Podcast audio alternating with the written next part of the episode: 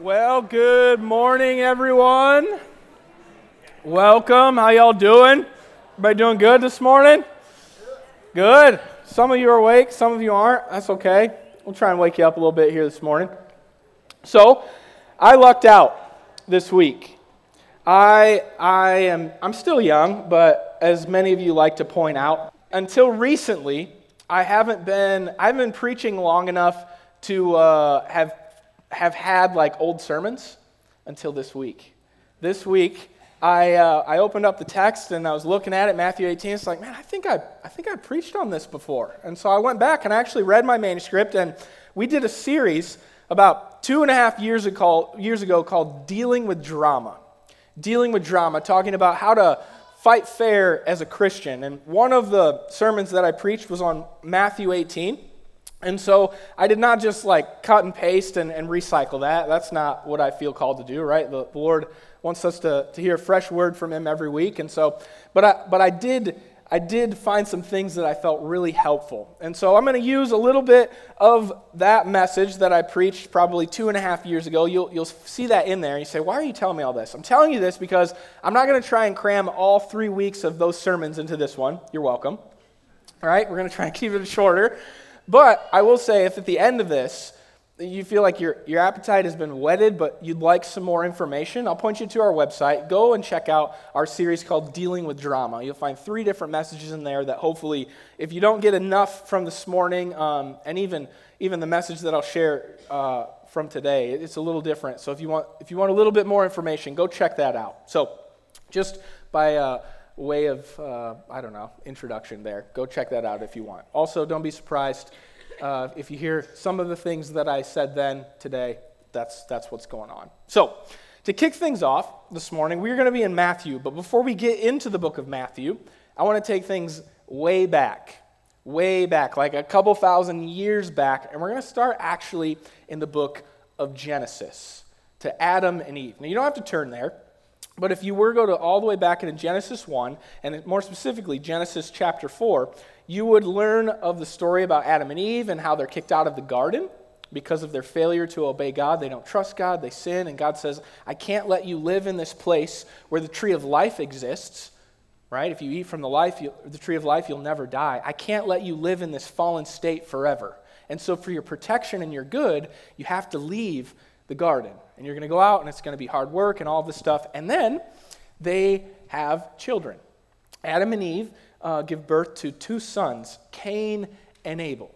And Cain and Abel, if you read about that in Genesis four, Cain, through a series of several unfortunate sins, and we don't get like a crazy in-depth story, but as you'll find, sin sin doesn't just like kill us immediately. It's a slow fade. And so there's a series of, of kind of some, some weirdness going on in Cain's life. And eventually it winds up where Cain murders his brother. It's the first murder that happens in all of human history. He kills his brother Abel. If you want to do a deeper dive, like I said, you can look at Genesis four. You can read that, and you'll not be surprised that if you go to got questions dot org and type in, why did God accept uh, Abel's sacrifice and not Cain's? There's an awesome Uh, exploration of all of that. So if you want to read a little bit more about that, you can go to Genesis or uh, got questions dot org. And if you were to read all of that, to kind of summarize, after Abel's murder, we'll see that God seeks out Cain. He goes looking for him. And when he shows up, he asks him a question. He says, Cain, where is your brother Abel? Where's your brother Abel? And Cain's reply is one that you and I have felt, that we will feel on lots of diff- different occasions throughout our lives. As we live in a family, you are going to feel what Cain feels, and it's resentment. It's resentment. The Lord shows up, He says, where's your brother? And Cain responds, he says, am I my brother's keeper? Am I my brother's keeper? This question, as you read that story, you can almost like hear the the resentment and the sneer that comes out of his mouth, right? He's angry because God accepted Abel's sacrifice and not his. So God shows up, says, where's your brother? He's like, am I my brother's keeper? He's your favorite. You go find him. Am I my brother's keeper? If you go read that story later, my guess is that you would read it like I read it.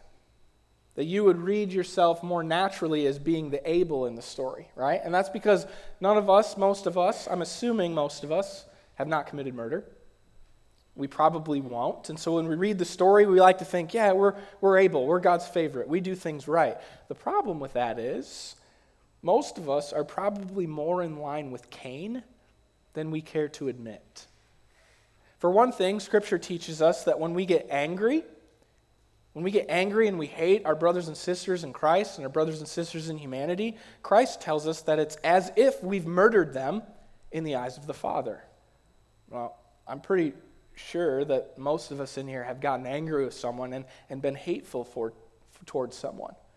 So Scripture would say actually we're we're a, more, a lot more like Cain than we care to admit. So that's one reason why we should identify with Cain. The other one is that I think that all of us would recognize the resentment that he feels when the Lord says, hey, where's your brother? And he says, well, am I my brother's keeper? You see, as we go through life, that resentment creeps up when people around us fail, especially people around us that ought to know better. And then God tells us what he tells us in Matthew eighteen, that actually we're called to be our brother's keeper, to insert ourselves in not so fair situations sometimes, in love, to insert ourselves in and make other people's business our business. When God shows up and he says, hey, have you seen what so-and-so is doing? Have you seen where your brother or sister are at? A lot of us will feel that resentment that Cain feels by asking that question, am I my brother's keeper? God, you deal with this. When God says, actually, I've put you on this earth to help me deal with it. I am going to deal with it, but I want to deal with it through you. The problem is, we struggle. We struggle with cowardice. We're afraid sometimes to insert ourselves in some of these sticky situations. Other times we lack the commitment to truly love our fellow believers. Regardless, whether we're too afraid to do it, whether we lack the commitment, each and every one of us will be faced with occasions like this from time to time. We'll be confronted with an opportunity, with the calling, with the responsibility that Christ places upon us to expose one another's faults. It's not fun. It's not always fair. But exposing one another's faults in love is what faithfulness to God looks like, and it's what faithfulness looks like to the family of God, which is the church. If you remember from last week, we said, we would do well to choose faithfulness to Christ, faithfulness to God, rather than choosing fairness. It's not that fairness doesn't matter, but when God invites us into situations, he says, you let me deal with the fairness. You be faithful. You be faithful. Again, the reality is when you get found by Jesus, yes, he saves you alone as an individual, and we love that as Americans. Individuals. I'm my own man, right? I'll do my own thing. Don't tell me what to do. And it's true. When Jesus saves us, you are saved as an individual, but you are never meant to stay alone. You're never meant to stay alone. When God saves you as an individual, he saves you into a family, and that family is known as the church. The role of the church, the role of the church family is similar to that of a nuclear family, right? What's the job of parents? The job of parents is to raise and rear children that grow up, that become mature adults.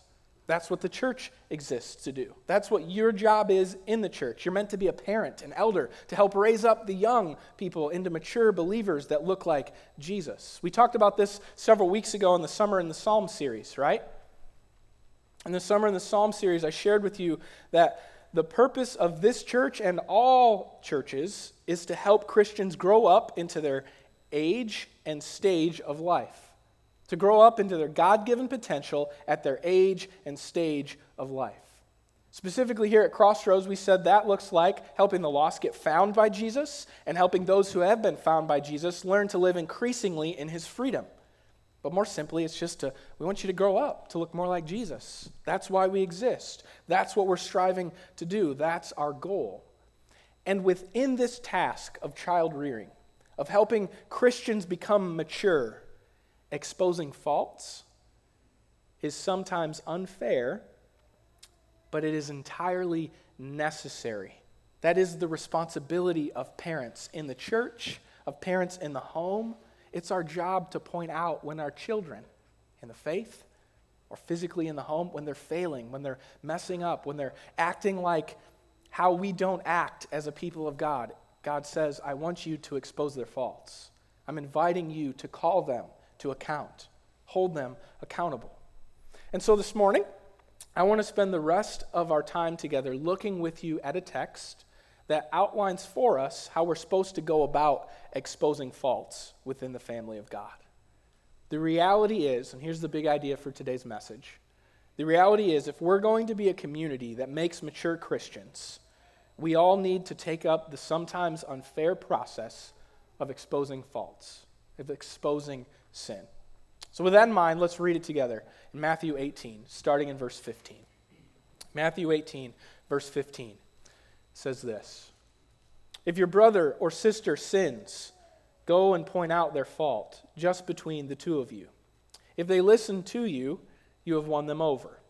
But if they will not listen, take one or two others along so that every matter may be established by the testimony of two or three witnesses. If they still refuse to listen, tell it to the church. And if they refuse to listen even to the church, treat them as you would a pagan or a tax collector. Truly, I tell you, whatever you bind on earth will be bound in heaven, and whatever you loose on earth will be loosed in heaven. Again, truly I tell you that if two of you on earth agree about anything they ask for, it will be done for them by my Father in heaven.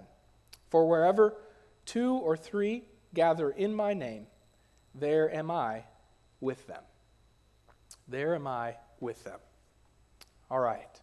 I think it's really important before we kind of go through the process that's outlined for us, we ask two questions. One, what's the goal of this process? And two, who is this process for? Who are the people of the process? So first, what's the goal of this process? Well, first, let me tell you what, what the goal is not. It's not to gossip. That's not what God's calling us into. The goal is also not to tear down someone who's hurt you, someone who's offended you, or trying to get back at them. That's not what God's calling us to. The goal in exposing sin and faults in our brothers and sisters in Christ is to do precisely what verse fifteen tells us. Look at it with me. If your brother or sister sins, go and point out their fault just between the two of you. If they listen to you, you have won them over. You have won them over. That's the goal. When someone is sinning, when someone is, is living counter to how the people of God ought to be living, exposing their faults is an opportunity to win them back, to win them over. And this, this is where the issue of fairness starts to creep into our thinking, right? As Wes said, it's kind of scary. Being open to receiving correction is one thing, and we should be. We should be humble as, as we live together with one another, willing to let other people speak into our lives. The scary part is to be that person who's speaking into someone's life, right? Someone who sinned or someone who might not be living up to the image of Christ that they're called to live into.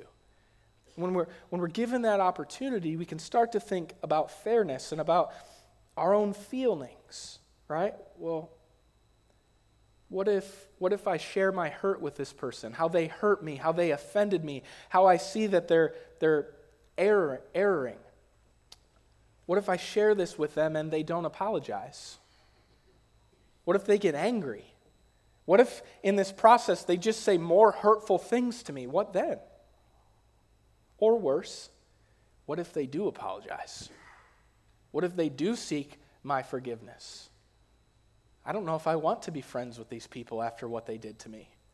Who's to say they won't hurt me again? I can't tell you how many times throughout my life in ministry, discipling men and women, how oftentimes I've pressed in and said, man, you, you really got to forgive. And the question always comes, how how much? If you if you stick your foot out here, I've heard this probably four or five times, these exact words. If you stick your foot out and it gets run over by a semi, you're supposed to just keep putting it out there? How often do I have to keep moving towards these people that, that hurt me? Right? It's not fair. text says the goal is not fairness. The goal is to win our brothers and sisters back. And it's a goal that, if we're honest, we don't always really want, do we? It's risky business, this process of holding one another accountable. It's not necessarily fair, especially when the person who's being confronted should know better. This person ought to know better. It's not always fun. It's not always fair to expose one another's faults, but church, it is loving. It's loving. And again, it's what faithfulness to Christ looks like lived out in Christian community. And the goal, it might not be fair. It's what we're called to do. It's also, in exposing faults, we're not meant to condemn people. We're not meant to bring the pain and bring vengeance down on people. That's not the heart. No, the heart of winning our brother back is to save them, to protect them, and to reconcile the relationship. Think about this with me for a second. Who wakes up in the morning and just out of nowhere decides to cheat on their spouse, or decides to embezzle money from their boss, or decides to murder someone? Generally speaking, no one makes split-second decisions in life that will change our lives in crazy ways, right? Like, you don't just wake up one morning and commit that one giant sin that wrecks your entire life. No. God tells Cain in Genesis, he says that sin is like a lion. It's crouching at our door, waiting to devour us, waiting to consume us. But it's not like a quick flip of the switch. It doesn't all happen at once. Sin is a slow fade. We sort of slide deeper and deeper into it. Growing up in youth ministry, Nate Hamblin used to say, "Levi, sin will take you farther than you ever intended to go every single time." It does, always. Sin takes us farther than we ever intended to go, further and further down the rabbit hole of destruction. And so, while it might not always be fair to call one another on our sins, you and I have a responsibility of love to be on the lookout for this lion in the lives of our brothers and sisters, to help protect them. They don't always see where they're erring. You can't always see your blind spots. You need people to come alongside you to help you see what, what you cannot. And so you and I have a responsibility to be our brother's keeper. If we allow sin to run rampant in someone's life and say nothing, it isn't minding your own business. Saying nothing, it's not a neutral act. Saying nothing is not just unloving, church. It's far worse than that. It's hateful. Do you really hate your brothers and sisters that much that you won't risk the relationship to insert yourself into a messy situation? I hope not. I've used this analogy before. You all would fire a doctor who sees cancer on a scan and decides, you know what? I care more about my comfort and this relationship and being liked by this person. I just can't bear to bring this news to them. You'd fire that guy. Why? Because it's not just unloving, it's malpractice. It's malpractice. It's hateful. It's unacceptable for Christ followers. As Christians, we must love one, or, one another enough to take the risk of exposing faults to our brothers and sisters for their sake, for the sake of their salvation, and also for the sake of their growth and maturity as believers in Jesus. Much like a doctor tells the truth about whatever shows up on one of those scans, so too, we have a responsibility to expose faults and sins in the lives of others within the church, to protect and to restore the relationship. Now, this is where, again, fairness creeps in. I'm sure many of us can think about relationships that we have with others that have been just completely broken by sin. Abuse, hurt, absence. There's so much hurt that we can inflict on one another, and many of you have been on the receiving end of that. So you might be thinking, okay, I can confront, yeah, but what if they don't do this or that, and do I really want to be reconciled to this person? Levi, I don't know if that's safe. I'm going to address that in a second, but before I do, in love, What if Jesus took that attitude towards us? Towards us. We have hurt him. I know you weren't there when it happened, but your sin and my sin put Jesus up on the cross. Talk about abuse.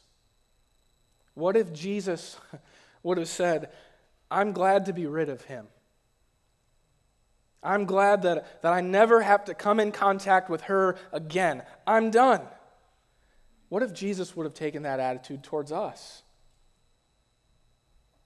You and I would be lost forever, church, eternally separated from the God of heaven. But Jesus didn't do that, did he? He did what wasn't fair. He did what was faithful. He moved towards you and I in love. People who beat him, put a crown of thorns on his head, hung him on a cross to die a criminal's death, and he was innocent. He forgave us. But church, he didn't just forgive you and I. He didn't just make peace with us and then agree to tolerate us from a distance. No. He restored the friendship. He united himself with us in deep and meaningful relationship. That's the goal of Matthew eighteen. It's protection. Protect your fellow brother from that lion of sin. And also, it's restoration, to restore what sin broke. The goal of Matthew eighteen, you just you can't just say, I forgive you, but I don't want anything to do with you. That's not the heart of Matthew eighteen. The heart of Matthew eighteen is radical love. The radical love of Jesus that says, I know what you did. I need you to know that it hurt me, that this is not how the people of God act, but I forgive you. So does Jesus. And because Jesus forgave me, I forgive you. And, this is the last part that's important, I would like for you to still be in my life. I realize this doesn't always happen. I realize that this goal isn't always possible, that sometimes relationships can't be fully restored this side of heaven. I understand that there are times where healthy boundaries need to be put in place to protect victims of abuse, right? I'm not saying the degree to which you have to have a relationship, but I'm just saying the goal is to restore the relationship. There might need to be some severe boundaries put in place because of what's happened. But this is the goal. This is the goal. This is the goal of Matthew eighteen. Now, who's this for? The people of the process. We talked about the goal of the process, and we're talking about the people of the process. Who's this for? This process is for brothers and sisters in Jesus. And by that, I mean professing Christians. Now, I'm not saying that there's never a time to talk with unbelievers about sin and salvation. There absolutely is. But I think that you will find confronting unbelievers about disobedience to a God that they don't believe in is a relatively unfruitful exercise. There's work to be done there, right? But it's a different kind of work. And it's not what it's not the work that's outlined for us in Matthew eighteen. This process here is for believers who profess to know and love Jesus and who are in relationship with one another. So it's it's when the, within the context of a local church. While this isn't explicitly stated in verse fifteen, I think it is implied that this verse assumes that you're close enough to the potential offender in the relationship, you're close enough to them, you live in community with them, that you're able to see the issues presented firsthand, okay? You haven't heard about it at the coffee shop, you didn't catch it and catch wind of it through the grapevine or, or the prayer meeting that sadly sometimes is more of a gossip meeting than actually a prayer meeting, right? No, you, you've witnessed it firsthand. It's not gossip. It's not hearsay. You've seen it. You've witnessed it. And church, this is why it's so important that you don't just attend a service on Sunday morning. You need to be living life together in community so that you know one another. If we're going to love one another as Christ calls us to, then we have to know each other beyond our Sunday bests, right? Y'all look good on Sunday morning. Y'all cleaned up. You got smiles on your face. We can fake it for an hour on Sunday, can't we? We can. We can all fake it for an hour on Sunday. But when you're in your connection groups, when you're investing in meaningful relationships outside of Sunday morning, your people, your fridge friends. I just found out that there's such a thing as toilet friends this morning. You can ask Caleb what that's all about later. Apparently there was, he's, yeah, he's your dad. Apparently there was an emergency and uh, he was close to one of you all. I was like, hey, can we stop and use your toilet, right? Fridge friends, right? People that you're close, you feel comfortable with. They know you. You live life together. You feel like if my kid's got to go number two, I can stop. We can we can use your restroom. It's not going to be weird, right? You need to have that level of relationship with one another so that we know when things aren't fine, even though you're smiling on a Sunday morning. We know that everything is not fine. Everything is not okay. You're not feeling hashtag blessed like your Instagram says. You've got a serious anger issue at work. You've got a drinking problem. You're really good at hiding, except for those who are closest to you. You hate your father or your mother or both. You're on the verge of a divorce. You're in a back and forth with one of your neighbors. You're reckless with your money. You're about to declare bankruptcy. All of us, church, we're not fine. We don't have it all together. Many of us have serious sin in our lives. Some of it we're aware of, but probably a lot of it we're not because we can't see it. Which is why it's so important that you and I strive to be keepers of our brothers and sisters. Take the responsibility of exposing fault seriously. The one exposing fault here in Matthew eighteen knows the person well. They're in community together, around the person and work of Jesus Christ. They're close with one another, close enough for it to be messy. It is messy. Close enough to get hurt. And they're not bringing speculations or gossip. They're bringing firsthand knowledge of a fault and offense. And they aren't bringing it to condemn or to crush. They're expressing concern gently and privately in hopes to win the person over, to win them back to Jesus, and to win the friendship back as well. Makes sense? That's the goal. That's who this process is for. Let's look at the process together here briefly. What is this process exactly? Well, Matthew eighteen, verse fifteen tells us right up front. It says, you've seen some con- concerning behavior from a Christian friend. This could be something done against you. It could be a, a pattern that you've seen in general. And you decided that because you love them and you know that sin will always lead every one of us farther than we ever intended to go. Because you love them and you know the reality of sin crouching at their door, you feel compelled, you feel compelled, uh, uh, you feel called, you feel the responsibility to help your brother see what they might not see for themselves. You bring the issue to their attention. So you set up a meeting in private. Hey, can we go get a cup of coffee? I've noticed something I want to talk to you about. Could be nothing, but I love you, and I'd love to talk with you more about it. You sit down with them in private. I love you. You say, I've, I've noticed some behavior. I've noticed a pattern of speech. I'm concerned. I'm concerned where this issue might lead you. Again, in love, you expose the fault that you perceive. You make your concern known, and you speak the truth in love with grace. You give the person the ability to push back. You give them the benefit of the doubt. You assume the best. Hey, I could be misunderstanding things here, but hear me out. Is what I'm seeing reality? Is it just my perception? I could be off. But if it's, if this is real, I'm really concerned where this might lead you. Do I have any right to be concerned? Are you concerned? And church, this might be all that's ever required. Through this gentle wake-up call, you may have exposed the lion crouching at the door, and this brother might be wise to its attack, to its deception. He might say, thank you for pointing out this. I didn't even know. I hadn't seen it. Thank you for telling me.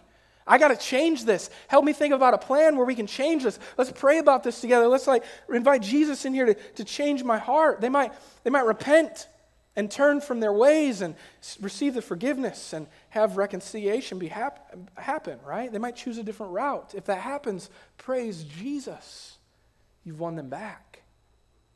Or, this is the risky part, they may respond poorly. Who the heck are you? You don't know what you're talking about. Why don't you worry about the log in your own eye, right? They know a little bit of Scripture. Why don't you, I've seen this, that, and the other thing. Let's talk about your sin. Let's talk about your problems. Why don't you not butt in my business? Or, I've seen this too, they downplay it. They dismiss it. You're just misunderstanding the situation. If you really knew what I had to deal with at home, you'd understand. Then they may justify and explain away while they own none of it. At that point, it's time to double back, as verse sixteen says. It's time to double back. You, as the confronting party, you need to prayerfully reconsider. Maybe there is no fault. Maybe, maybe you saw something that wasn't reality. Maybe you mis, misheard or, or missaw. That, that could be. Pray over it. But if as you pray, you realize, actually, no, there is something here. Well, then Scripture says, okay, it's time, it's time to bring some more people in at that point. And this doesn't mean go find a coalition of other people who hate so-and-so just as much as you, right? We're going to get them. No. Remember the goal. We go find some objective, godly friends who also have a relational connection and some concern, who can evaluate things. Hey, I had this conversation. Here's what I've seen. Have you seen this? Yeah, we have. A testimony of two or three witnesses, evidence. Yeah, we, we've seen this pattern. We, there's still some, some care fronting that needs to, to happen, right? And then you go back. Jim Bob, that's his name. None of you are named that, that's why I chose it. Jim Bob, we're concerned for you. We've all seen this type of behavior. You've said this, you've done this. Honestly, you've hurt us in this way or that way with your actions. We believe that it's not only contrary to God's word, but this isn't how we as a people of God act. We're concerned for you. We think you might need some help. We think you might need to repent, to turn away from this thing in your life. And at that point, the person may realize, you're right. You're right. Thank you. And you begin the process of forgiveness and recon- reconciliation. Or, sadly, they may dig their heels in even deeper, which is where verse seventeen comes in. And if so, if they dig their heels even deeper, you bring it to the church, to the leadership, to the elders of your church. And again, you reevaluate. Maybe we're misseeing some, mis, misreading the situation. Holy Spirit, are we seeing this right? Should we press on and press in here with this issue? Maybe, maybe not. If so, you repeat the same process. You have a meeting, you bring everybody together with the elders, all parties involved, you go through it again. And if again the person is deemed to be in sin and refuses to confess and repent, at that point, Matthew eighteen says that the church is to treat such a person as a tax collector or a Gentile. Essentially, this looks like calling into question the genuineness of this person's faith, going so far as to withhold communion from them until they repent and are reconciled, because we're concerned about them rather than drinking grace down upon them, which tells us in uh, First Corinthians fifteen, I believe, they'll actually be drinking judgment down upon themselves, which we don't want. So again, for their pr- protection, for the reconciliation to Jesus and others, hey, until you recognize this issue, we're actually going to withhold communion from you. This is a big deal. Matt Chandler summarizes the whole process really well. He says it like this. He says, as Christians, they will know us by our love. They will know we are Christians by our love, because when we're frustrated with someone, we don't herd up with everyone else and complain about them or talk bad about them and talk about their weaknesses in a group, but rather we love them enough to sit down with them. And we go, hey, can I ask you a question? Is this going on? I've picked up on this. I'm nervous for you. I love you. I'm concerned where this is going to end. And then if they're like, yeah, I can handle it. Okay, this is hard, but I can handle it. Expose my faults. Show me my sin. Thank you for helping me here. I want to grow up like Jesus. Thank you. Bring it. If they say that, then the gates have opened and you've gained a brother back. If not, Then you head down the long process of seeking to win them over by involving, involving friends and eventually church leadership. And if at the end they still don't see the light, it might be time to call into question their faith. Here's the deal, church. As I said at the beginning, we exist to help mature believers, to make them mature, right? To help people act up to their God-given potential for their age and stage of life. That potential, that maturity, it has a standard. It has an example, and his name is Jesus Christ. We're meant to look more and more like him in how we think, in how we behave, in how we speak. He is our standard. And if we're meant to be our brother's keeper in regards to helping each other grow up more and more into the image of Christ, then we have to be willing to call each other to account when we're not living up into that image. You see, while we aren't called to be judgmental of those outside the church, they need to get found first. Jesus does not expect that we, we judge outsiders, but inside the church, he does ask us to be fruit inspectors for our brothers and sisters. In accordance with that, he tells us this business about binding and loosing. He says, well, we can't withhold or give salvation because we're not God, right? That's not what he's at. He's not saying grant salvation or withhold salvation. We can't do that. We're not God. We also, we can't forgive sin either because we're not God. But we can be fruit inspectors, and we can expose faults. If someone professes to believe in Jesus and their lives are shown to bear out that belief, albeit imperfectly, none of us are perfect, it's not what I'm saying, but if people make a profession to believe in Jesus and they bear out that belief, then we can, with a large degree of certainty, assure that person of salvation. We can loose upon them the grace and freedom of Christ.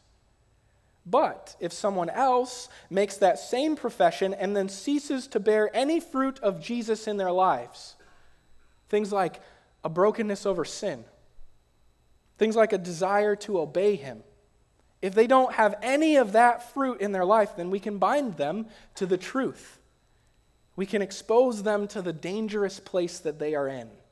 Despite what they might say, they may be in danger of not actually knowing Jesus in a saving way.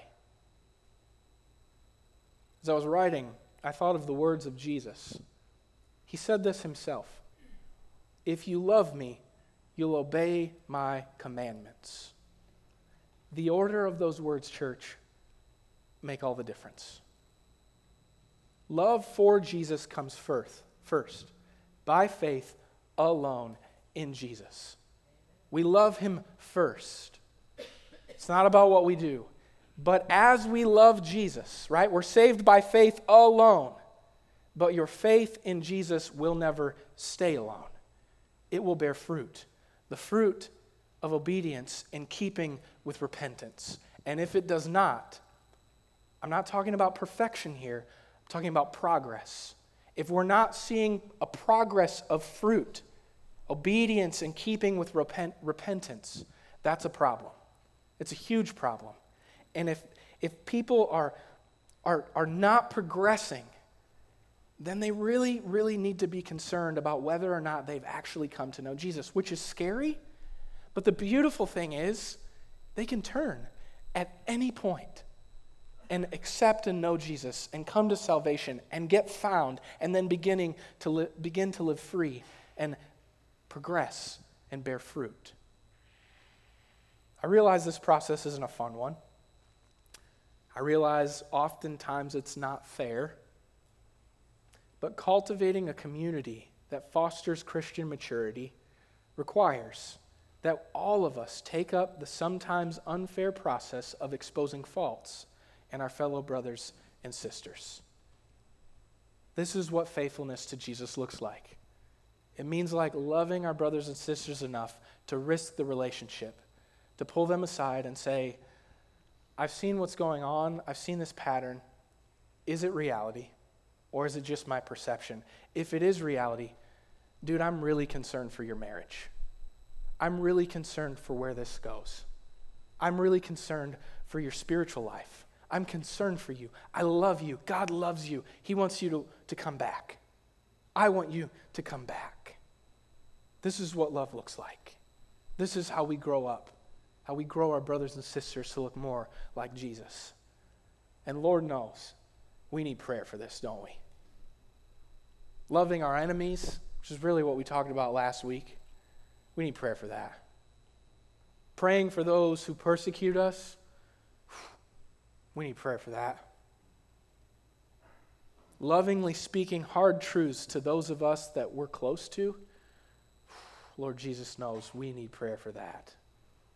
We can't do any of this without the power of the Spirit, without the strength of God working through us. So what do you say? How about we pray? Let's pray. Father, thank you. Thank you for loving us. Jesus, sometimes I scratch my head why you would include us in any of this at all. We are cowardly. We are selfish. We struggle in so many ways, and yet you invite us to be powerful instruments in your hands, to be instruments and tools in the hands of our Redeemer for your glory, for the good of our brothers and sisters. I pray, Lord Jesus, that by the power of your Holy Spirit, you would dispense a greater portion of your Spirit into our life right now, that you would breathe a fresh wind of courage into our life where we wouldn't ask the question of fairness, but we would constantly be asking the question of faithfulness to our Creator God, to Jesus Christ, to you, the Holy Spirit, on how can we love our brothers and sisters well. And Father, if that requires from us to speak hard things, would you empower us to do it in love? Would you empower us to do it in grace? Would you give those that we're confronting humility? And Father, as a community of faith, would the radical love of Jesus completely transform us so that we look so utterly and completely different from this world in beautiful ways that our community could not help but ask us, what is up with you all? And Father, when that happens, gives us, give us words to declare the reason for the hope and the grace and the love and the joy and the peace that we live with. It's Jesus. It's all because of Jesus. Find us, Lord, in our sin and set us free for your glory and our joy, we pray. Amen.